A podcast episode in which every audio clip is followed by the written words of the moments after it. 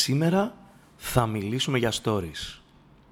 Όλο και περισσότερα brands χρησιμοποιούν τα stories σαν περιεχόμενο, τόσο για το οργανικό τους περιεχόμενο, όσο και σαν διαφήμιση.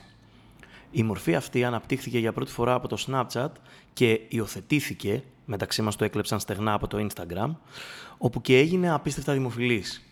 Βλέπουμε ήδη ότι τα stories μέσα στο Facebook καταλαμβάνουν όλο και περισσότερο χώρο, οπότε αυτή τη χρονιά περιμένουμε, όπως και την επόμενη, να δούμε stories να γίνονται ακόμα πιο δεδομένα, καθώς όλο και περισσότερες πλατφόρμες πειραματίζονται με αυτό το format. Το WhatsApp το κάνει ήδη με μεγάλη επιτυχία, μετρώντας 450 εκατομμύρια χρήστες με ιστορίες και φαίνεται ότι άνοιξε η όρεξη και στο LinkedIn και στο YouTube και θεωρητικά θα βγουν με κάτι σχετικό μέσα στο 2019.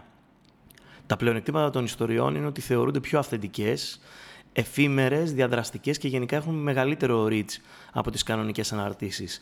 Γι' αυτό δοκιμάστε και εσείς να κάνετε stories, έχετε στο μυαλό σας ότι αυτό το περιεχόμενο είναι εφήμερο και πατήστε το κουμπάκι της κάμερας χωρίς να έχετε φόβο αλλά με πολύ πάθος. Μείνετε συντονισμένοι για περισσότερα νέα και tips από την Oakrants.